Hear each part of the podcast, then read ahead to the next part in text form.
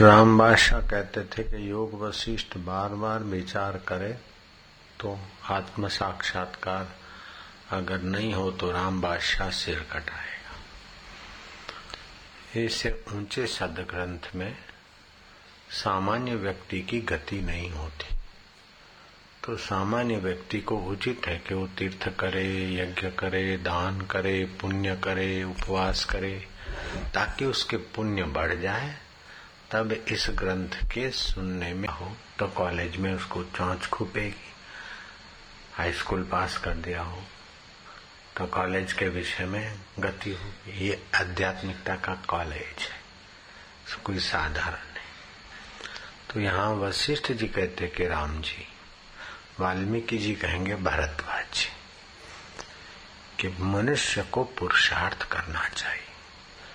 पूर्व का कैसा भी कर्म हो, कैसा भी प्रारब्ध हो, अभी उसे पुरुषार्थ करके अपना भविष्य उज्जवल करना चाहिए।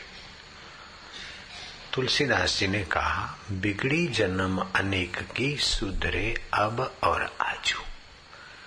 अनेक जन्म की मति बिगड़ी है, गति बिगड़ी है, धारणा बिगड़ी है, वृत्ति बिगड़ी है बिगड़ी जन्म अनेक की सुधरे अब और आजू। अब भी और आज सुधर सकती। तुलसी हुई राम को राम भजी। भगवान का होकर भगवान का भजन। किसी हाड़ मास के पुतली का चिंतन। हाड़ मास के पुतले का चिंतन। वो मुझे सुख देगा। अब उसने सामने ताका नहीं तो कि मैं अपने झूठे बर्तन मन न मंजवाऊं उस लवर से। तो मेरा नाम नहीं। मैं उसके ये पैंट शर्ट न उतरवा दूँ और उसको साधारण पैजामे में न ला दूँ तो मेरा नाम नहीं। तो क्या बड़ी बहादुरी किया।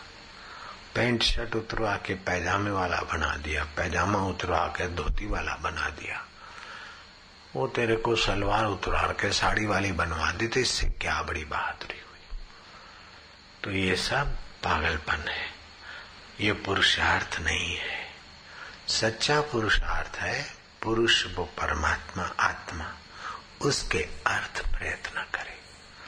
आत्मा परमात्मा के विषय सुने, आत्मा परमात्मा का चिंतन करे, आत्मा परमात्मा को प्रीति करे, आत्मा परमात्मा का श्रवण करे, मनन करे, नित्याध्यासन करे और अपने को देह में आबद्ध करने की बेवकूफ़ी छोड़े, अविद्या छूट जाए।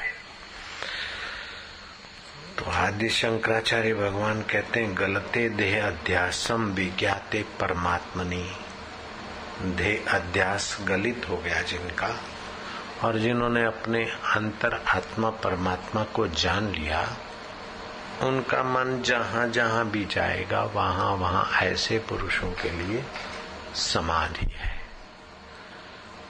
तो फिर खुली आँख समाधि, साधु भाई सहज समाधि भली। गुरु कृपा भई जा, दिन से दिन दिन अधिक चले। आँख न मूंदू, कान न रूंदू, काया कष्ट न धारू। खुली आँख में हस हस पेखू सुंदर रूप निहार। साधु बाई सहज समाधि वाली। उनके चित्त को सहज में अपने सच्चिदानंद परमात्मा का आनंद, शांति, माधुर्य, समाधान मिलता है। श्री कृष्ण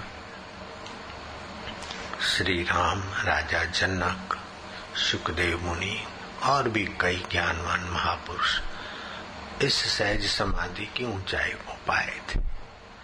हर मनुष्य पा सकता है।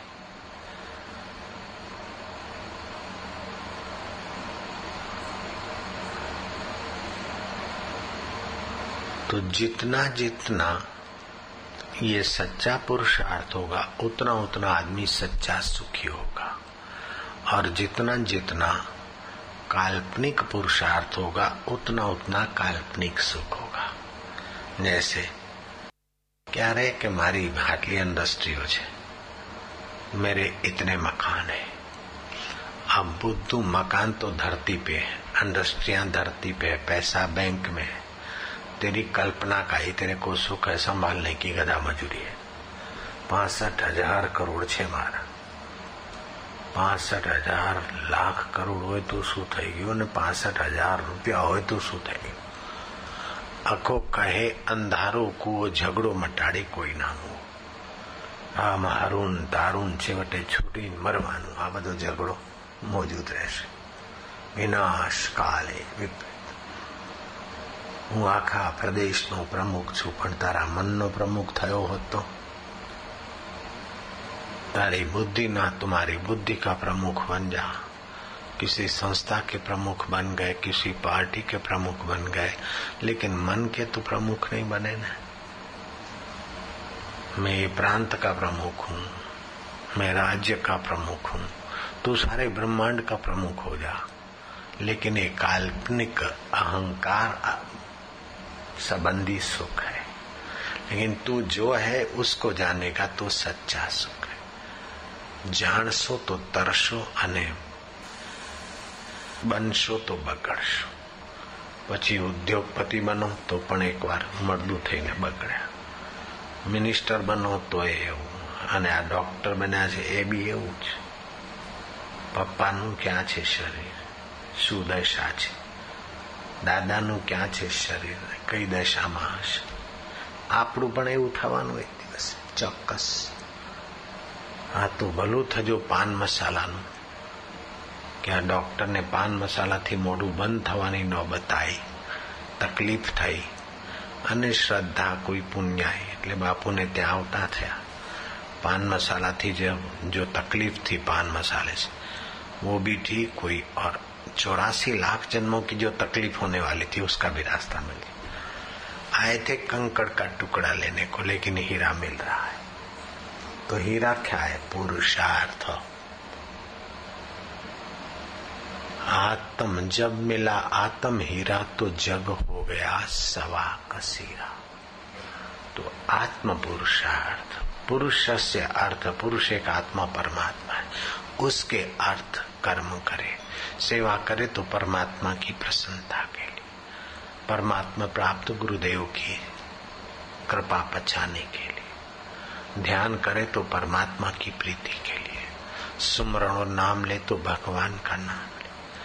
तो अंतःकरण शुद्धि के कई उपाय बताए शास्त्रकारों ने। व्रत रखना, दान करना, जप करना, पाप किया तो उसका प्रायश्चित करना, अमुक करना अमुक करना कई उपाय फिर भी कब अंतःकरण अशुद्ध हो जाए, कहना मुश्किल है।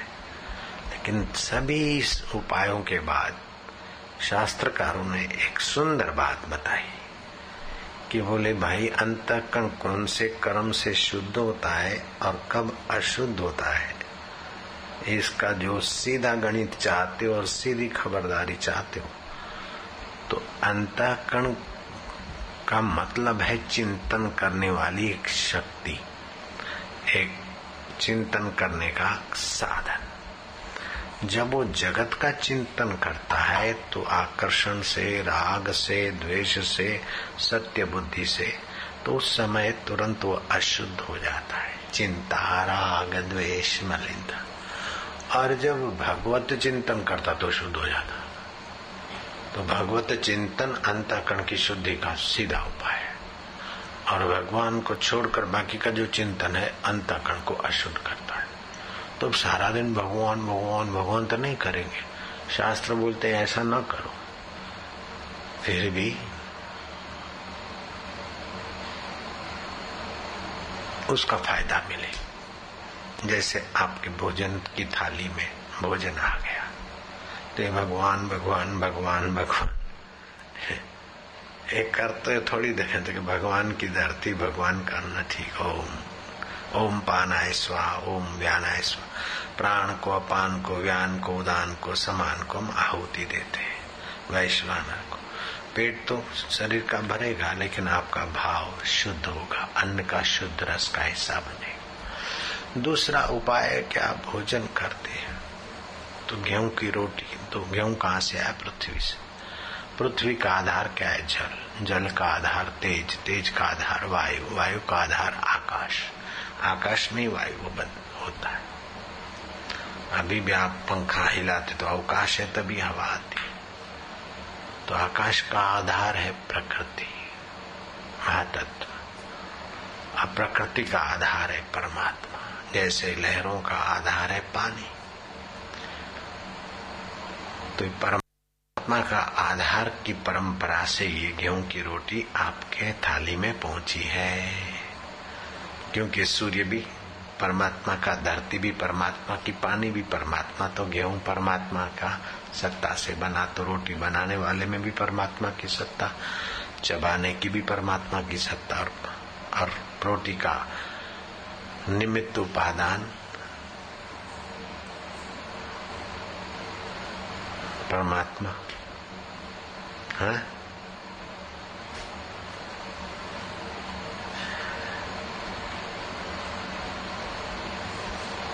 तो चलो ये परमात्मा की अन्नमय ब्रह्म, ब्रह्मो अन्न ब्रह्म।